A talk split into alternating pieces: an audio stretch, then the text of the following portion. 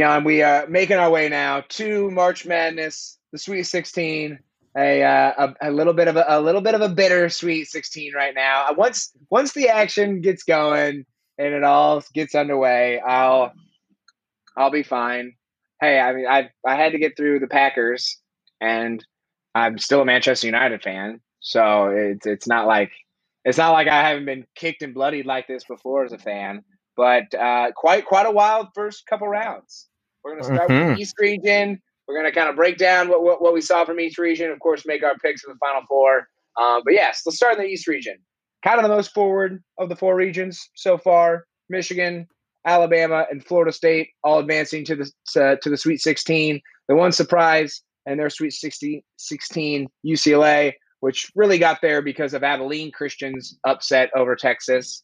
Um, I saw something on Bleacher Report, I believe it was, that Abilene Christian's president said that the win over Texas has already made their university like I, I feel like it wasn't a hundred million dollars, but it might have been hundred an absurd amount of money. Like that's how much the upset has done for Abilene Christian. Damn, good for you, Abilene Christian. Screw Texas. Also, I, I don't want to say like I called it because I still picked Texas to win, but I, I remember I said Abilene Christian's got this defense that like we'll see how they hold up against real competition, but I, I had a feeling that they could upset Texas. This this region was the most straightforward for me for sure. Like the Maryland upset of UConn. I mean, you called that one, and the Abilene Christian one, while it was crazy, was also like, yeah, you know, Texas has had its troubles, and uh, that happens. 14 seats win. So I uh, think it looks good. And Alabama and Michigan, they look good. He said 120 million. So I was oh underscoring it with 100.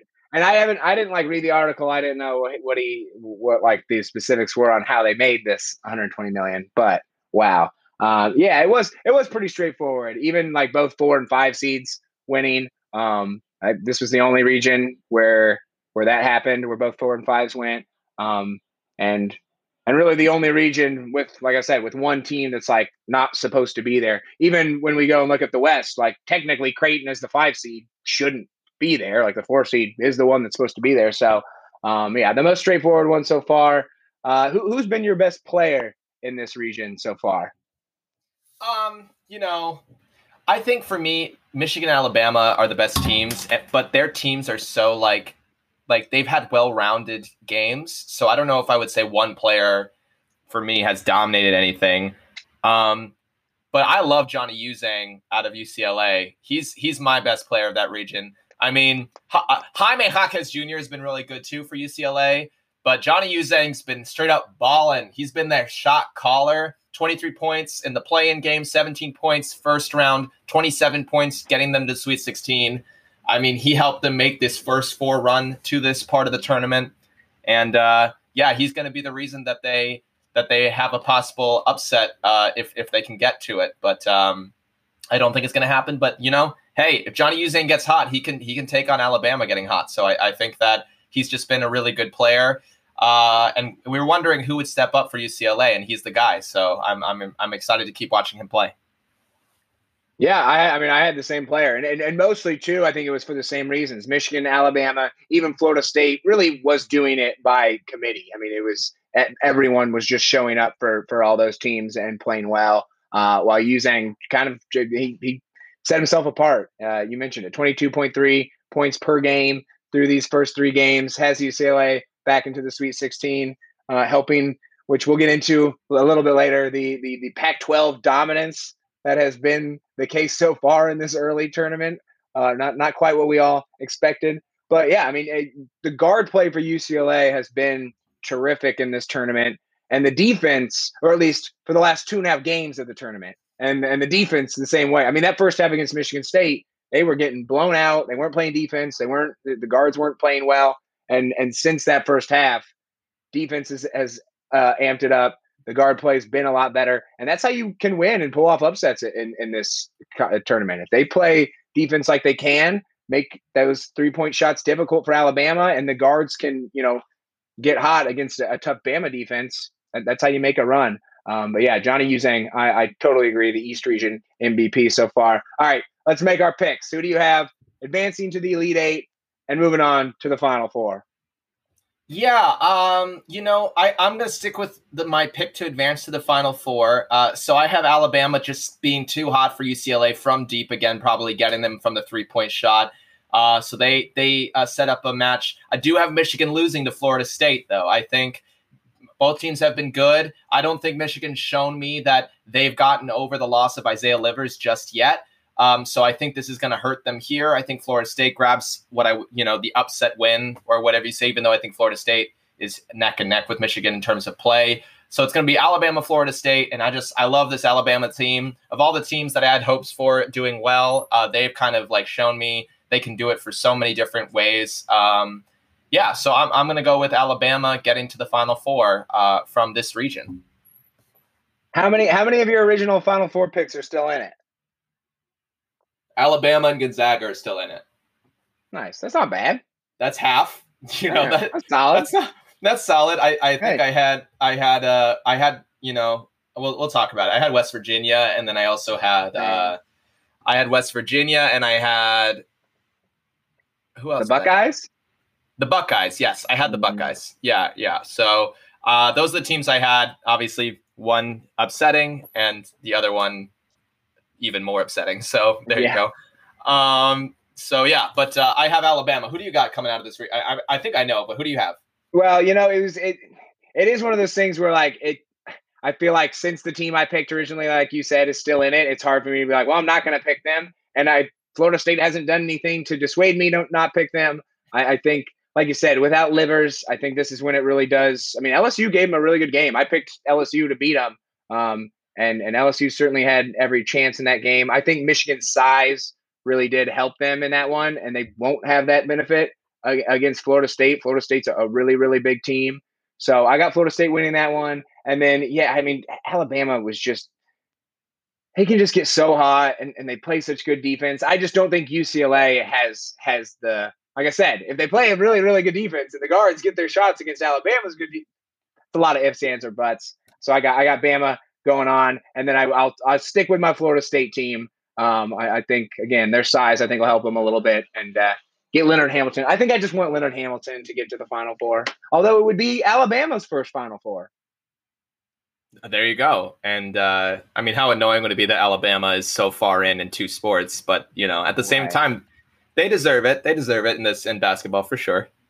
It is. It is interesting. We have a, a massive Florida State Alabama basketball game. That is not. Yeah. That is not a, a, a sentence that has been said very many times throughout the history of sports, uh, for for one way or another. But uh, yeah, this this region it, it, should be a fun one. Um, and I think, like we said, it's kind of been the most straightforward one. We'll see if that continues. We'll see if UCLA can can cause a little bit of mayhem themselves. Let's go to the Midwest region now, Jan. Uh, the last region was the most straightforward. The Midwest, easily the craziest. Only the two seed Houston is the only seed that's supposed to be here. They barely beat Rutgers. They only won by two. They it, this was literally almost just all double digit seeds in Loyola. It's, you got 11 seed Syracuse, you got 12 seed Oregon State. That's right. I told y'all Loyola was going to beat them. I was a bitch and I changed it from my bracket, but I still said it on the podcast, so it counts. And that's more proof anyway, because nobody would believe me if I said I had it on my podcast or on my bracket. I have literal recording proof that the Ramblers were gonna win. Uh, but just chaos in the Midwest. I heard a, a stat earlier from CBS. The average seed for the Sweet 16 this year is 5.88, which is the highest average seed uh, ever in the Sweet 16. The, the previous one was, I believe, uh, 1986, and I think it was like 5.6 something. Um, so it this is statistically the craziest Sweet 16 we've ever had, and, the Midwest region kind of uh, embodies that more so than any of the other ones. Right. I mean, the Women's Rest reason is the reason for it. Like past this, I think Oral Roberts is the only other school that puts that number really up. Um, and yeah, it, it's crazy what's happened here with Loyola Chicago, with Syracuse. I mean, we'll talk. I'll talk about them a little more. Um, Oregon State. I, I had a feeling Oregon State was going to make a run with how well they did in the Pac-12 and how good the Pac-12 has been doing in this tournament. So I had a feeling that they're better than we expected as well. Um, and yeah, shout out to Quentin Grimes in Houston. I mean, of all the teams I expected to get upset, Houston's Houston was like the biggest of them.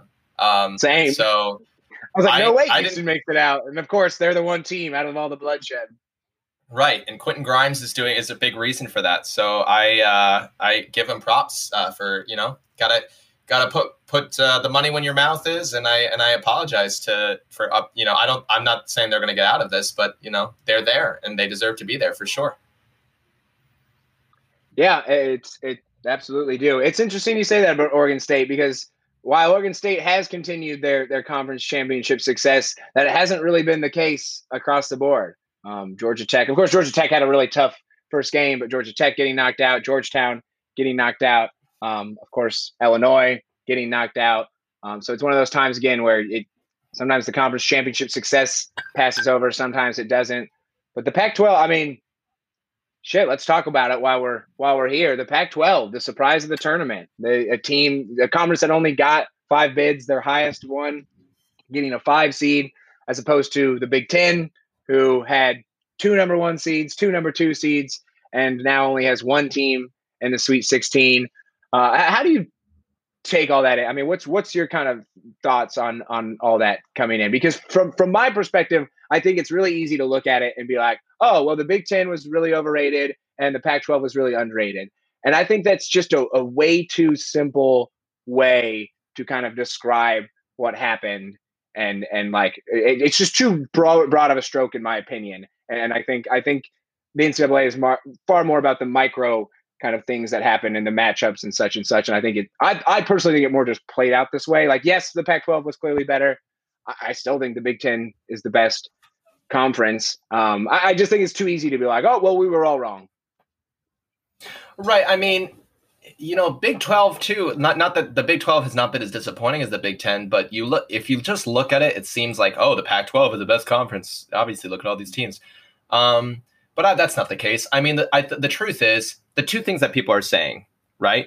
The two things that are, people are saying are, oh, you know, either the Big 10 is overrated or the Pac-12 uh, didn't, you know, didn't get enough love. And I don't know if either of those things are true. I just think the Pac-12 – we got to see less of them.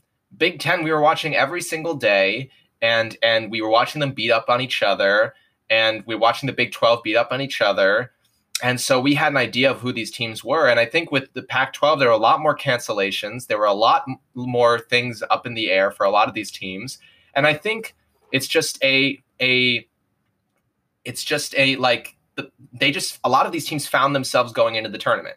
Like when you get hot in March, you win in March. And I think these teams, a lot of UCLA looks like they found themselves in March. Oregon State looks like they kind of found themselves. And and, uh, and even, and even UCLA, even UCLA, like you look at UCLA's run, they beat a BYU team that I'm, I'm not trying to take any away from BYU, not the best six seed in the world, and then they beat Abilene Christian.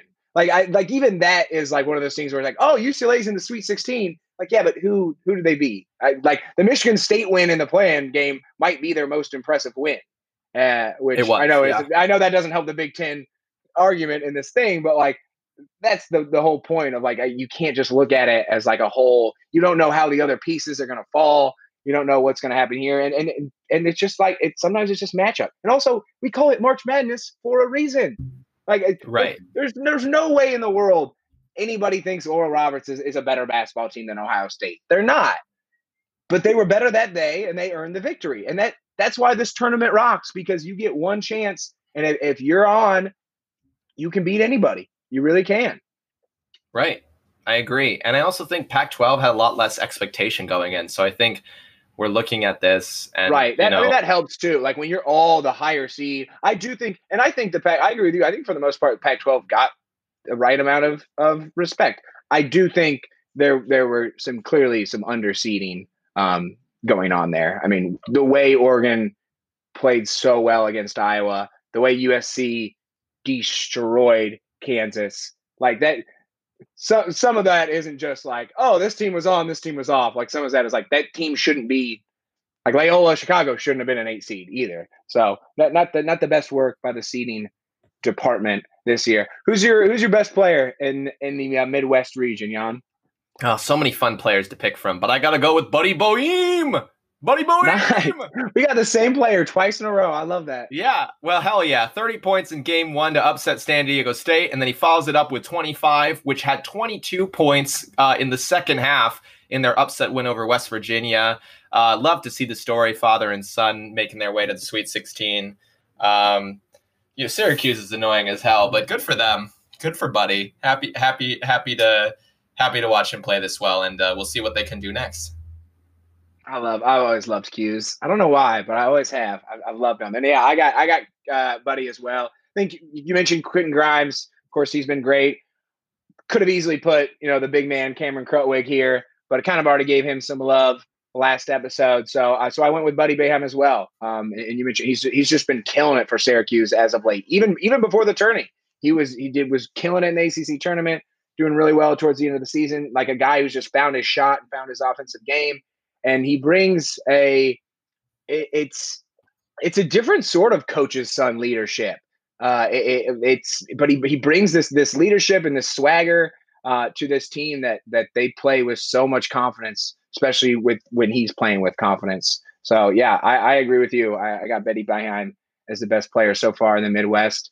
Make our way to the picks. I'll go first. Defense certainly the calling card in these matchups. Uh, in the first one, I am going to take the the experience in the Ramblers. I, I Oregon State to me, maybe even more so than Oral Roberts has, has been the surprise team in the Sweet 16. I like I can't I can't believe I'm seeing Oregon State in the NCAA tournament, let alone getting really good wins. Um, but Loyola Chicago is not a team that's going to take them lightly. They're going to come prepared, and and their defense is just so tough. So I got the Ramblers moving on. And then I'm, I'm, i think Buddy and that and that Syracuse defense get the upset over Houston. I guess I'm just going to keep on being a, a, hater on Houston. And then I think the length and, and that zone of, of 'Cuse is going to be too much for Loyola. And I got Jim Boeheim and the 11 seeded 'Cuse going to the to Boeheim's sixth sixth final four. Love that. Wow. Very different picks, but I do love that. I have uh, Loyola Chicago versus Houston in the Elite Eight. I, I think that uh, I, I'm going to give love where I didn't give love to Houston earlier. I think they've they've shown a lot of defensive skill, um, and I think you know they can do some good things against Syracuse. So I, I, I have them winning. Loyola Chicago, you know, be a good matchup, but Loyola Chicago is the better team. And uh, you know, you know, it's March Madness, and sometimes you got to stick with some tenets. And one tenet of March Madness, Matt, you don't mess with Sister Jean. You don't mess with Sister Jean. You don't. So Loyola Chicago, you're going to the Final Four to play Baylor. Congratulations. The, dude, the, the world, or at least America, has not cared so much about a nun since like Mother Teresa. seriously. People love Sister Jean. If, if Porter Moser, yeah, seriously, if Porter Moser takes Loyola to another Final Four and some big school doesn't like go and make sure they get him right now, then they're they're idiots two Final Fours in four years too. Like not even just that. Like they and two Final Fours in the last three tournaments. I'm just I, I should be his hype man. Uh, yes, a, a a wild Midwest region. We both have a, a high seed going on, which I'm, I'm, there's better chances that a high seed will go to the Final Four than a low seed. It's it's literally just Houston representing the favorites. So uh, a, a region that has a lot of chance for more chaos to to ensue, and hopefully it does. Jan, let's take a little March Madness break and head into the octagon. UFC 260 this weekend. Stipe Miocic, Francis Ngannou, the rematch for the heavyweight title. Uh, the, the first kind of big news coming out of, of UFC 260 is unfortunately some bad news. Alexander Volkanovski and Brian Ortega will not be fighting for the featherweight title this weekend as Volkanovski, pardon me, um, uh, had a positive COVID test um, so you know, commend the UFC for staying vigilant in that fight, making sure they're they're keeping the fighters and, and everyone else. That's I mean, because it isn't just the fighters. There's there's the people that are you know the camera crews and it take it takes a lot of people to put on something like that. So I you know commend them for for staying vigilant in that fight. Certainly, still disappointing for us viewers though. Yeah, you know, course, we want to see all fighters fighting healthy, and it always sucks when that can't happen. But yeah, like you said, they did a good job. Wishing the best to Volkanovski. You never know how these things um, are hitting certain people, so hopefully it's nothing too serious. Uh, and or, Ortega had a great uh, had a great response. You know, he said, you know, get healthy. Don't worry, we'll come back to this. Um, and I love that too. Uh, so, you know, un- unfortunate, but luckily this this card is this card's got a couple other fights I want to see. So, not the end of the world. Yes, it helps. It helps. And, and honestly, you know, if we had to lose a title fight in this card, I I would probably choose the the featherweight bout. Uh, let's talk about some of those other fights before we get to the big one. It uh, we start with O'Malley, Almeida. Sean O'Malley suffered a disappointing first loss in his last fight, getting KO'd by Marlon Vera in the first round. Uh, certainly a good matchup for him to to be coming to be looking for a bounce back vi- victory. Thomas Almeida started his career 21 and 0. He is 1 and 4 in his last 5 fights not a guy that that's really susceptible to submissions, but but I think he he is just. I mean, when you just start getting into that kind of losing as a fighter, that that's that's such a tough kind of thing to to break, um, especially after starting your career twenty one and zero, oh and then having this this kind of uh, tough hill and uh, to to overcome. Um, so uh, it's it's not an easy opponent in that sense for O'Malley um, because he he is good on the ground, good at grappling stuff. But I do think Sean O'Malley gets the win uh, and, and bounces back from that first loss. Oh, I'm in on O'Malley, baby. O'Malley coming back, baby. I, he needs he needs to. He had a bad he had a bad fight. I mean, like he got worked last time. Yeah, it sucked, you know, and uh, you know he got fought really his, well. Like, coming his big coming out party, like he was like one of those names. Everyone's like, all right, he's about to be the guy. Here's his big first like stage for the fight, and first round knockout right? You know, but also, you know, I, I, think he gets the benefit of the doubt because of the injuries that that happen. So I, I think that uh, he gets the benefit. he gets the benefit of the doubt if he comes back and wins this weekend. That's all he has to do. That's you're right. Yeah. That is all he has to do. Um. Yeah, expect, I uh, expect you to go undefeated. I know, but yeah, that's true. I, I agree though. I think Almeida Almeida man, one and four. That's that's hard. I I don't uh, I don't remember any fighter coming back from four losses and just like being who he used to be. So I mean, I it'll be a good fight either way. It, both both fighters have a lot to prove, and that and that gives a, a, a really good fight. So I'm I'm excited. It's not my, you know, I'm I'm just in on O'Malley though. I'm I'm I'm in O'Malley's corner for that for sure. O'Malley rules. O'Malley's yeah, just does. a man. He's just so much fun to watch, and uh, he's he's a great fighter. And yeah, we're I'm I'm expecting and and think that we will see a a more vintage fight from O'Malley than than what we saw last time. Uh, another big matchup before the uh, before the title fight uh, is, has another fighter that has been struggling. Certainly, Tyron Woodley uh, need him to bounce back with himself. Three straight losses. He's going up against Vicente Luque, um, currently fighting some of his best in his career. Really, you know, Woodley's losing streak. It, it, it does come not with an asterisk, but but with some understanding because of who it's been against. It, has been you know Kamaru Usman, Colby Covington, Gil, Gilbert Burns, the some of the best fighters in, in the division. But uh, it, he clearly has lost a bit himself. Um, and, and, like I said, Vicente, I, think he's fighting as well as he ever has. He's got some great striking ability. We know Tyron Woodley is susceptible to somebody with with the ability to to knock somebody out. So I I wanted to pick Woodley, but I, I just don't. He's just not quite the fighter I think he used to be, and, and I think also, like I said, I, I just think Vicente is is a fighter that's really finding himself. Yeah, I, I think Luque's height and reach is also like a bad match up for Tyron Woodley. So again, I you're right. Like his, you know, his re- his recent his recent record is not like an indication of him being a bad fighter. It's just been some bad matchup luck, and I think it continues to be that. Um, I want to believe in Woodley, but I, I also just think it's a little bit of a mismatch. I mean, Luque is so much better at significant strike percentage. I just I just don't see Tyron like being able to do what he wants to do with this fight. So uh, I have Luque winning as well. Um, and for Tyron Woodley, I mean, how much longer we see him, I don't know. Yeah, that's true, and, and that's always. I mean, it's a recurring storyline in, in the combat sport of, of the kind of aging old champion um, and going up against the guy who in Luque who's trying to make his rise in the in, in, the weight class. Most of the time, you see the guys on the rise get the wins. We'll see if Woodley can can turn that around. All right, Jan, it's the big one, the rematch. Francis Ngannou, Stipe Miocic.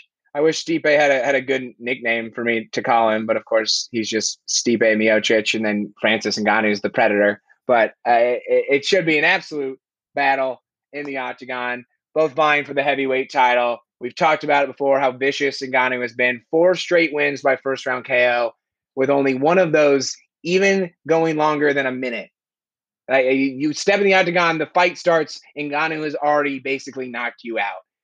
Stipe, meanwhile, conquering the challenge that was Daniel Cormier, uh, really start. I think you know helped even build his legacy more as, as being the greatest heavyweight and maybe one of the greatest fighters ever.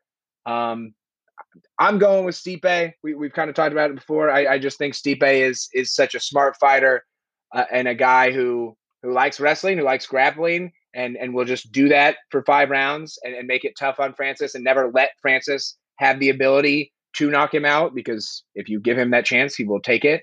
Um, so I, I just think Stipe will be a lot smarter in his defense. And Stipe is such a good fighter where he can be defending and and you know keeping Ngannou away from hurting him while also still getting the, the damage. So I got Stipe, but the the thing about a fight like this, particularly when you're talking heavyweight, it takes one good punch, one good shot from either of these guys, and the other one's done. Like I, one of these guys could be dominating for four rounds, and then boom, like that, the, the other dude can can end it. So I'm going Stipe, but uh, I'm, I, who knows? I'm excited though. I, I, I I'm I'm I'm especially excited that Ngannou has gotten this chance again, um, because that was a tough loss, and, and then he he suffered another loss after that, and and for him to be coming back with a vengeance like this has been impressive. Yeah, I mean, you know, and and it, like we talked about this last time too with Miocic. It's about like, you know, if his if it's a loss, is it the last? You know, it's it becomes that. That's how significant it becomes. So, um, you know what I think? Stipe Miocic is a legend, but Francis Ngannou is now. I think Ngannou sends Miocic into retirement through knockout. I don't think it'll be in the first minute like Ngannou's used to. I think Miocic will start the fight off, like you said, smart and well. But I just think Ngannou's had got too much to prove and it's been is just far too hot with those strikes. So I think it's it, man. I think this weekend we see Francis Ngannou, you know, beat that hump, and I think we see Stipe Miocic say goodbye to the sport. So we got a lot to we're gonna have a lot to talk about next week. Yes, we will. We'll have a lot to talk about no matter what happens, because either it's you know, no matter no matter who wins this fight, we expect the the winner to take on Bones Jones, and uh, I think regardless of who it is, maybe more so if it's Stipe, but regardless, that will be a fight that that certainly has even more. I mean, we have, we say it every fight, but, but but another fight that has those implications of of a legacy builder. Um, we saw the wonderful Izzy Adesanya fail at, at that kind of legacy building win this is a big one for both these guys, but should be a, should be a blast. Should be a, a, some good battles in the octagon, um, and we will certainly be talking about all the action that happens there. It's a busy weekend, Jan, because now we got to go back to talk about more basketball. We've got UFC 260. We got basketball at the Wazoo. Let's go to the South region.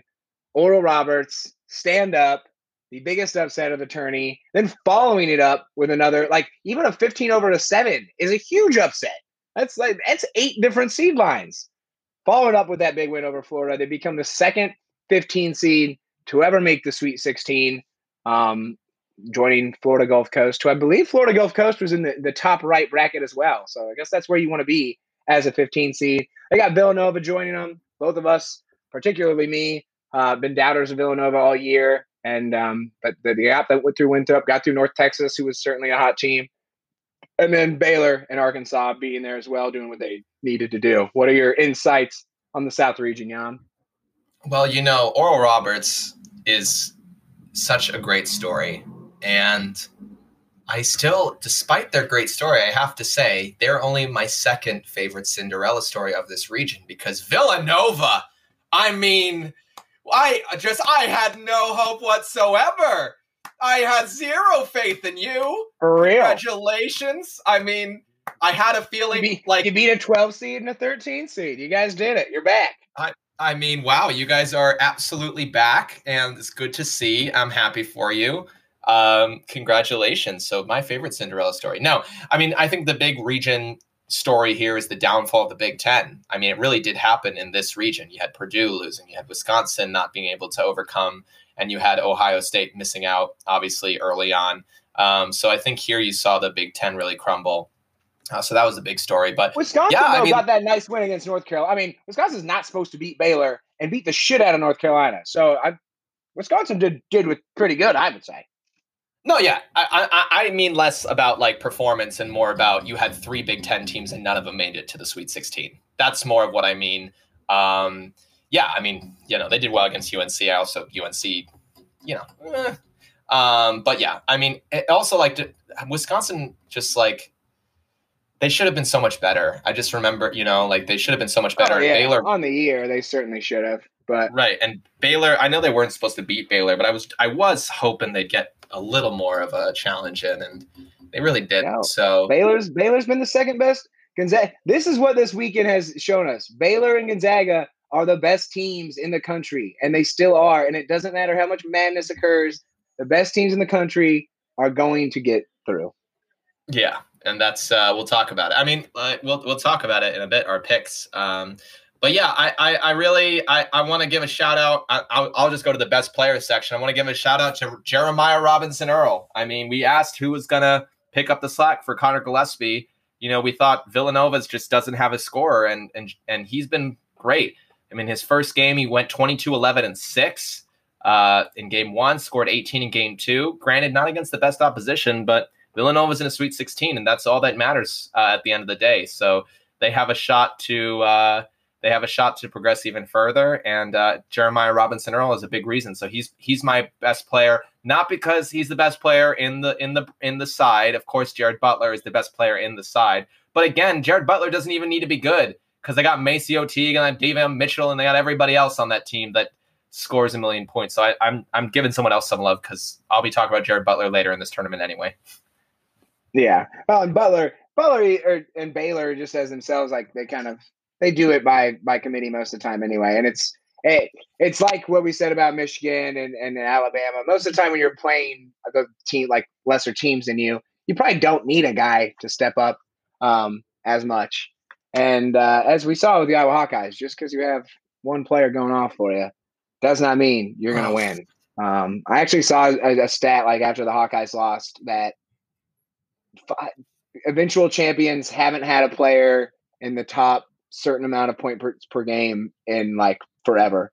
Um, so it is a team game, as they say. My best player, I'm going Kevin Obanor for Oral Roberts. Mac Ab- Max Abmas got most of the love this season. Uh, was just talking about high scores. He was the highest scorer in the country this year, but Obanor been that dude in this tourney. Led the team in scoring in both games, 29 and 30 points, uh, and made big shot after big shot against Ohio State, uh, especially in overtime. Whenever they needed a bucket, if, if, it was a three, if it was a tough shot down low, this dude went and got it, showed no fear, um, and and made the kind of you know those Kemba Walker esque sort of plays that that you need to to pull off upsets like that. So my best player is Kevin Obanor. That's our that's our first best player disagreement. All right, Jan, give me your picks. All right. I mean, Villanova, you've done a good job, and now your your reward is you play Baylor. So congratulations for making it this far. Baylor will destroy you. Um, Oh, I, I, uh, yeah, I'll talk about that in a sec. Arkansas um, will end Oral Roberts' run. I think Arkansas has played a really good tournament. I think Oral Roberts, like I said, really, really great. I just don't see a 15 seed going to the Elite Eight. It's not what I see. Um, so I, I, I doubt that one. Um, and and I think Arkansas will give Baylor more of a challenge than people think. Uh, but at the end of the day, the Bears will make the Final Four um, to face Loyola Chicago uh, in what will be, a, I think, a road to the final for them. So I, uh, I, I have Baylor coming out of this region. Yeah, I mean, I it's it's like you said, Arkansas Oral Roberts, or Oral Roberts being here is is phenomenal. Um, but they eventually you run out of magic, and, and, this is an Arkansas team that that is playing really confidently confidently right now. And then, like I said, Baylor. I mean, Baylor's all year been one of the best teams. That that isn't changing now. They're too good offensively. They're too good defensively. Um, and and I just think everything that Villanova's good at, Baylor's better. Um, so I got Baylor going through Villanova. I got Arkansas winning, and then uh, agreed with you uh, again. It just it's just Baylor, Baylor's defense, Baylor's offense, Baylor's experience, Baylor like you look at the Baylor Bears and you're like, man, you check off every single box that I want in a tournament champion. Um, so I got and, and I picked the Bears the first time, so I'm not changing now. Yeah, no reason to. They haven't given you a reason. Um, also, I want to talk about some NBA trade news. Lou Williams traded for Rajon Rondo, a straight swap from the Hawks to the Clippers. So there is an NBA trade that happened that popped up on my phone. That hasn't so, that hasn't been that hasn't been confirmed yet, has it? Last I saw, they were they were they're figuring out details, trying to get it done. Right. Right. So uh, I I got like a little alert thing, so maybe maybe I got a, maybe I have a site that's that's trying to. I'm watching. I'm watching. I'm watching Woj talk about it right now live, and, and he tweeted saying, five. He tweeted five minutes ago, so about it. So I'm not hundred percent sure that it's, um, that it's confirmed. He said Hawks are trading Rajon Rondo to the Clippers for Lou Williams. Sources tell ESPN. On here, so, he was just saying that they're talking about doing it. What a dumb trade for both teams. Yeah, what a, mind, I don't what know. A mean, what a meaningless trade. Right, exactly. I was hoping for something better than that, but not. Not apparently neither as team always, wants to get As better. always, the NBA trade deadline is so, and it's. I mean, I get it. It's not baseball. There's the prospects and all that. It's different, but I just always want it to be more exciting than it is. But it's you know you forget the financial parts of it and all that other bullshit. All right, let's get back to the tourney. Clear the West region. I wish we had more good news. There, there's some good news for some people. Creighton making their first Sweet 16 in 47 years. They're going to meet, of course, the title favorite Zags. And then down below, it's Pac 12 showing the strength. The seven seeded Ducks upsetting our Hawks and USC giving Kansas its third largest loss ever. Not even just in the NCAA tournament, just in general, third largest loss. So, uh, absolute dominance from USC. Really a great performance out of Oregon and and good for Creighton and you know Gonzaga, of course. If Gonzaga wasn't there right now, that's all we would be talking about. We wouldn't talk about a, a single other game. Yeah, I. uh What what do I say? I mean, heartbreak, gutted, ugh. Like it's been it's on on my mind the last couple days for sure, and um, oh, it just sucks. It just sucks, and um, to not at least make that Sweet Sixteen run um, and really, it was just the end of the first half that killed us. I mean, if the end of the first half had been five rather than 10 points, a swing like that, we could have won. But it was just too much to overcome. And uh, Oregon played really well. Like, props to them. They literally couldn't miss. I, I was, as soon as they started hitting threes like that, I was like, yeah, they're not missing. This is not going to go well. This is not going to go well. They're not missing. Uh, and when you don't miss, you usually win like that. Well, we talked about matchups too. Oregon was a horrible matchup for us because while they don't have a ton of size down low, they, they have a pretty large team in general. They have a really, really quick team. Their guards can penetrate, their guards can shoot. And so they were torching our guards so much in the penetration that then Fran had to go to zone because we couldn't stop them from driving into layups. So then they were getting wide open threes. Uh, and, and then their big guys are more of that modern NBA big guy where, yeah, they're not seven feet like, you know, Luka Garza. They're not quite as big as Luka Garza, but they are long and they can jump out of the gym. And so they are still able to, you know, have, uh, have a pretty effective defense. Obviously, you still got 36 points, but uh, the team as a whole, not incredibly great. Mostly, you know, it, it was what sucks in my opinion, is uh, halfway through the year, we were like, we're not going to do anything unless we start playing defense. And then it looked like the team actually had committed to play defense, and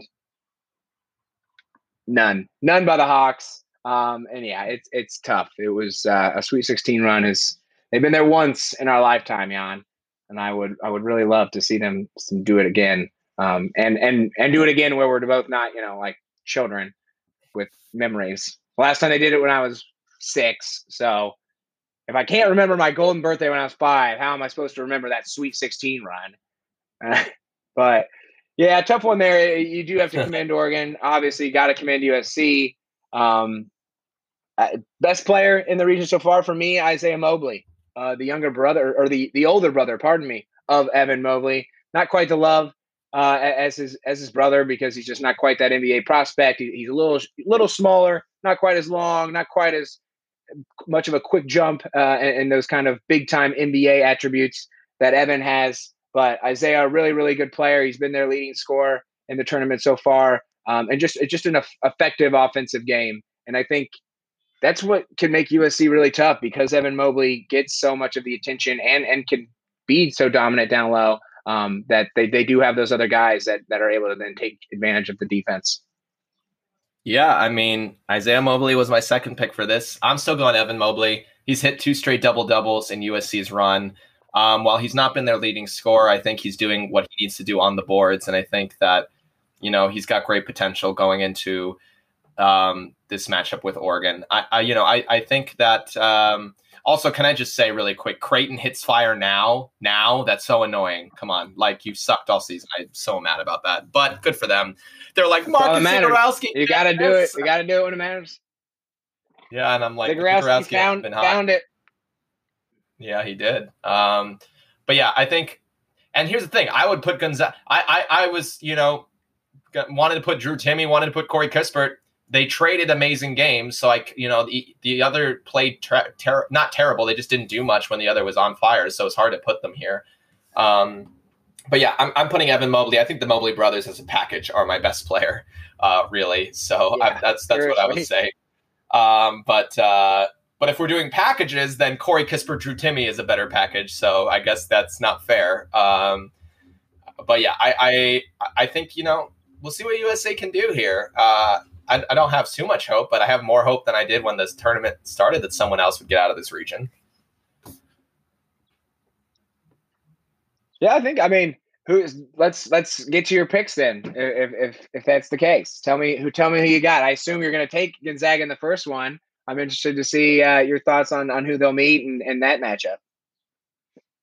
Right. I mean, Gonzaga is going to brush past Creighton easily. That game might be a blowout. That game, Creighton might never want to come back to the NCAA double A tournament with that. Have they have they I set the over have they set the over under on that one? That's got to be high as shit, right? Let's check. Uh, it's like the, it's like the Iowa it's like the Iowa Gonzaga game. Like neither of these teams are, are really defensive prowess. Right. It's a minus thirteen. It's a thirteen point. It's a thirteen point. Is what I'm saying. What's the uh, I mean the points over under if they've set that yet. 158. 158? Damn. Damn. That yeah, that's uh I think I would take that. I would take I that, yeah. Gonzaga's gonna score like 100. Creighton's gonna score like 85. That's they're gonna blow. Each team just go. needs to score 80 and you get 158. They're they're gonna have 80 at halftime. Oh boy. Um, but yeah, I definitely think Gonzaga's gonna brush past Creighton. I'm gonna say I I just I, I like this Oregon team. I liked what they did. I think they've got a lot of confidence and swagger. So I'm going to say Oregon beats USC. I think USC's defensive troubles that it had in the past might resurface here. Also, Oregon knows USC. Um, you know they played them before, so I think that will help them. Uh, and I think you know, couldn't, Gonzaga, couldn't you say the same for for wouldn't that point right. be true for either team? It is true for both teams, but in in in a case where I'm talking about or, someone playing USC and them beating them, I'm I give it to Oregon here. So I'm making a point. It's not false. It's just not not disproving another point. All right. Um, right. I'm, I'm just saying. No, yeah. I mean, I think it's going to be a close game, and I think it's going to be a really fun game. I'm I'm really excited for that game, Oregon USC. Um, yeah, I mean, either team can win. That's a real toss up for me. I just you know what it is? I watched Oregon just decimate us, and I'm just like, I hope that they make it far. That it was just like a sense of Oregon so good this year, uh, more than we expected them to be. Um, but at the end of the day, no, I don't think Gonzaga is gonna, you know, get eliminated. I think they have far too many things. Um, it's kind of like, oh, Corey Kispert. Let's say Corey Kispert, you know, gets injured halfway through the game, and Drew Timme can't find a shot. Well, darn, then Jalen Suggs is just going to score thirty and beat them. Like I, it's yeah it's unbelievable the talent they have. So Nim, Nembhard will step up and score for a bit. Joel Ayayi, like it, they, right, they they just have too much. Yeah, so Gonzaga might get tested, but they win, uh, and they face off against Alabama, kind of like Baylor on a road to the final. Yeah, I mean, I obviously I have Gonzaga. I am I am going to take USC in the second one, and and their one matchup this year, USC won 72-58 at home. It was probably not even as close as that. To be fair to Oregon, that game was like the perfect game for USC. They did no wrong, but I, I just think USC is is the better team talent wise, and I think um, mostly that comes down to Evan Mobley. I, I think he his athleticism, is, and and we saw them already have struggled with with a, a good center uh, against Garza. So I got USC taking down Oregon, and then I, I think USC could be a challenge for Gonzaga for a bit because of of the the the size, the athleticism, the skill set uh, that they have. Um, like I've said a couple times before, I, I, believe they're the tallest team in the country, but Gonzaga is just Gonzaga is the best team in the country. They are, yep. and uh, I like I think this weekend has proven that even more of just how good Baylor and Gonzaga are. Um, and so yeah, I got I got the Zags beating USC, making the Final Four. So my my Final Four now is Gonzaga, Florida State, Baylor, Syracuse. The only change being Syracuse from West Virginia, uh, which you know that's that's what you get, Syracuse. You knock out my team, you you uh, get to uh, you get to be my Final Four pick. Um, but yeah, you know the the hardest part of Monday's loss was certainly knowing it was the last time we'd get to watch Luka Garza in a Hawkeye jersey. Uh, of course, I wanted to make the Sweet 16, but mostly I, I will just miss watching him. I never dreamed. I've been an Iowa basketball fan my entire life. We have been bad more than we've been good, and even when we've been good, we haven't been that good. I, I've never dreamed that Iowa would have a player like this, breaking Roy's record, two-time Big Ten Player of the Year, only third person ever do that two time All American, soon to win a lot of National Player of the Year awards. And, and, I think, too, like sports really is always about who you're enjoying it, it, it all with. So that's that's the sad part of not being able to watch Luka too. That that I won't be able to watch so many other great games with with friends, with family. You and I and Akiva going out Saturday and, and getting to watch him and cheer him on and, and just have a blast watching him play basketball. Uh, from even when my dad and I got to go see him and the Hawkeyes play at MSG at the Big Ten tournament. So that's that's the biggest thing I'll, I'll miss is, is having a, a, guy that was just so much fun and getting to share that with Hawkeye and basketball fans. You know. Yeah, I mean, just the hard work that he put on the court, and then like watching that translate into being the best player, really satisfying always to watch. And such a, you know, I almost got in a fight with someone over Luka Garza at the bar. It's about to hit someone for. Yeah, for, how do you not like Luka Garza? I have no idea. Um, but yeah, I mean, it's it's heartbreaking to see that his career ends this way. I'm very mad at Iowa as an organization. I, I just they didn't get the right pieces around him, and that's it. You know, in college, you know, you you know, you only get so much time. Um, yeah, which is tough. You're. I'm not saying I like how like it's not like a, in another thing where it's like, oh wait, we found we have the best player in the world. Let's flip through. Like right your roster is what your roster is 90% of the time in, in college basketball. I I will say to your point, maybe I, I, would have loved to see us be more aggressive in like finding like grad transfers that could have been like really impactful this year, um, in, in a year where we had a lot of chance, but same time with so much depth and, and such, it, it would have been tough. It sucks. I mean, that's yeah. college sports, right? It sucks. Yeah. Cause, cause you, especially when you're, you know, when you have these players, you if you don't win them then, you don't know when the next time's coming. So we I can only hope that Luka Garza has set the stage for the next Iowa star to come through. Um, and and maybe that Iowa star was watching him, you know, like us somewhere at a bar, uh, and uh, hopefully hopefully they are inspired to to make the next leap. And uh, you know, when we make that next Sweet 16, Luka Garza will be there cheering us on, and that's all we can hope for. And I wish him the best in wherever in whatever he does, whatever his career brings him. If he's a real estate agent, hail, I'll I'll buy a house from him. I don't care. Like I I I admire that You're man. Kidding me? No, of course no I would do that. oh, yeah. There you go. Um, yeah, but who's your realtor? Oh, Luka Garza, the Iowa basketball player. Yeah, like oh, yeah. mine's just my buddy's wife. I, yeah, Damn. I mean, no one will work harder for you in real estate than Luka Garza. Let me tell you, he's running up and down those halls checking things for you with his with his dinosaur arms. Let me tell you, he'll change lights. Oh, yeah, there you that. go. No. Yeah, no, but truly, no truly one of the best. He's been a great player. There will, there will never be another like him. So thank you, 55, for your time in a Hawkeye jersey. Jan, it is time to cool down. Oh yeah. Before we begin this cool down section, I would like to also wish my cousin Emma King a happy birthday today. Um, one of my favorite cousins. I probably shouldn't say that aloud, but I guess most of my cousins are my favorite cousins. I don't really, I don't really have a hierarchy, so I, I like y'all. Um, except the ones I don't like. I'll let you all marinate on Think that. about bit. that. yeah, exactly. All right, Jan. Spring break happening right now. I actually got when I was flying back to New York. I got like very nostalgic for spring break because I saw all the little like spring break groups. I was also like, I don't know if you guys should be going on this trip, but I wasn't. I'm, you know, I was thinking more back in the day when I went to spring break and went with the nostalgic thinking. So give me a, a, just a good spring break memory. Doesn't have to be a big trip anywhere. Anything you want from from spring break back in the day. Yeah, well, I yeah, spring break was always weird for me because you know my birthday was always kind of during spring break, so I was kind of like, oh, you know, that's that's the celebration, and I'll do something fun for that. But uh, I remember like my junior year of college, I was so busy with so many shows, and and and you know, thankfully so in class, and I never was able to go out with friend like my my four buddies who I lived with. None of them were in theater, so they were all free nights, you know, and they all went out all the time.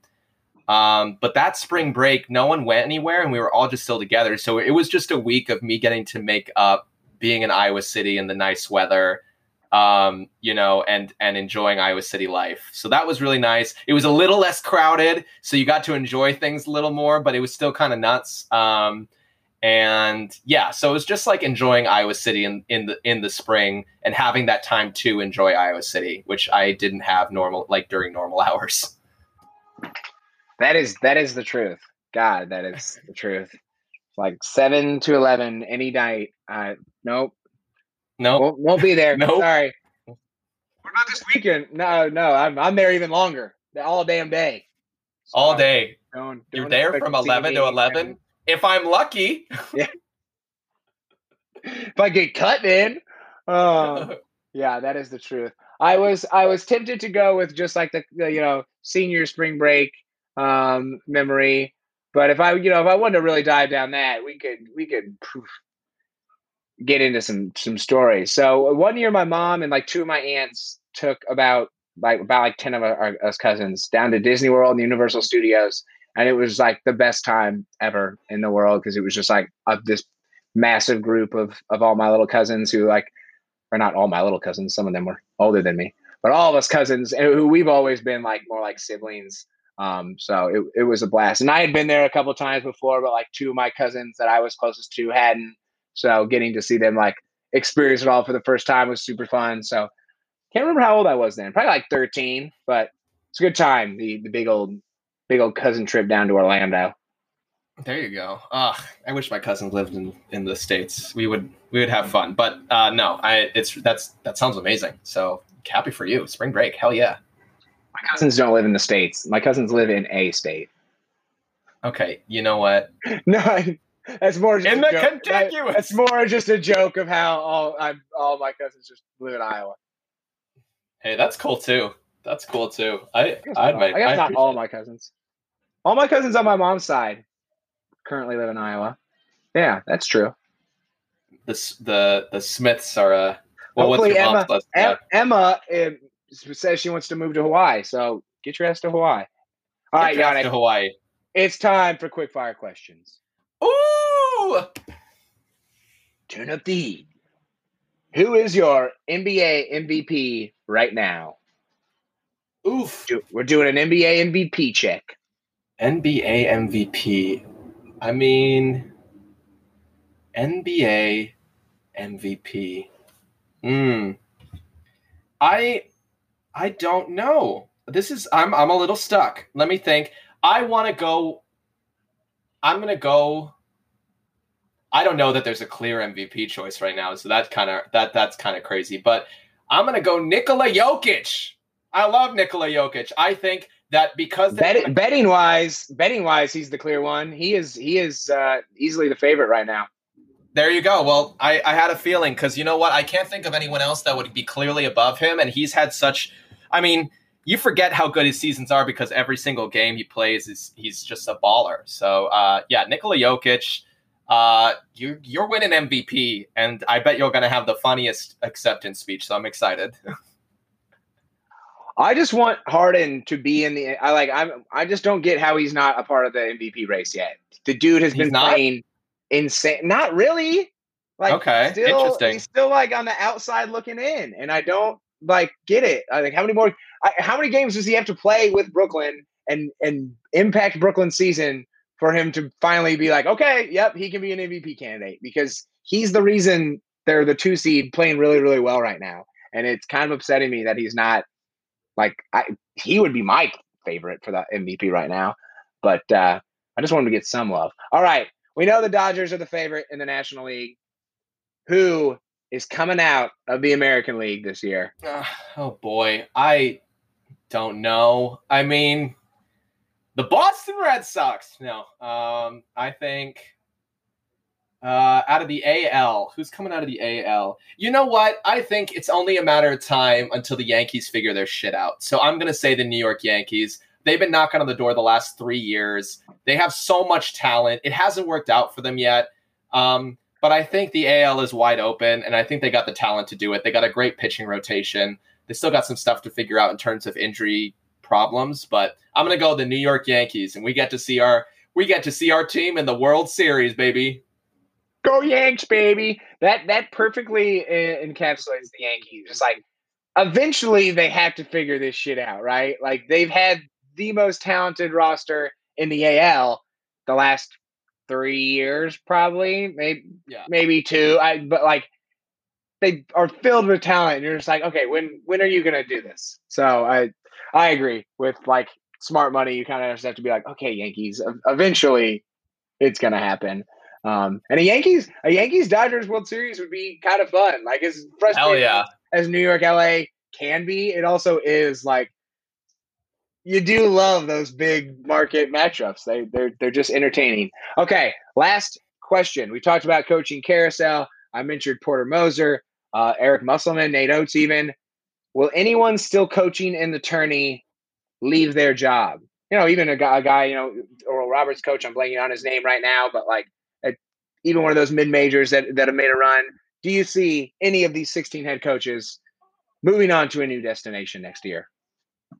Some for some people, yes. I think Dan Altman will leave. I I, I stick with that. I don't. I I I stick can't with Dan believe Altman. you think Dana Altman's going to go to Marquette. I don't. Not that he's. I again. He could go somewhere else. But I. Where the hell Dan is he going to go? Indiana. What about that? Indiana. I get Indiana could be the step up. Right. I, I, you know, maybe Indiana. I think that the Oral Roberts coach will leave because Oral Roberts ain't going anywhere next year. So he's going to get a better job for taking them that far. Um, you know, obviously, J- Jim Boeheim's not going to leave, and obviously, like, uh, you know, Gonzaga's coach not going to leave, Baylor's coach not going to leave. I'm trying to think if I. So my answer is yes. Someone coaching in the in the in the tournament will not you have a have coach, to and I think where. and then I and I think it's Dan Altman. So there you go. Yeah, I- just I like I don't even know. If, I don't even know if Dan Altman's going to be coaching basketball next year, but I know he will not be the head coach of the Oregon Ducks. I, I have more faith in Dan Altman will be the general manager of the New York Yankees and their Dan- World Series Dan- bid. Dana Altman is getting into realty. Oh no, that's Yeah, already Luka Garza. He's getting he's No. getting into an insurance game. He's getting into the insurance game. He's a, he's an insurance guy. Yeah, Altman for Allstate. There you go. There you go. Oh my God. Dana Altman finally leaving Oregon. He built them up to be so good, and now he leaves. UCLA should have hired Dana Altman. All right, Jan, you can get off the hot seat. You have made it. Our listeners have made it through an another episode. Thank you all so much for listening. Uh, hope you enjoyed yourselves today. Um, hopefully, everybody's staying safe still with everything going on. We do want to send our, our best and our love to the cities of Boulder and Atlanta. Um, certainly heartbreaking things that occurred there this week, and, and we hope that change is on on the the horizon. Um, Jan, do you have anything else to send the, the lovely people off with? No, you know, just uh, stay safe out there, enjoy the nice weather, and live your life the way that you want to live it. Cheers, y'all.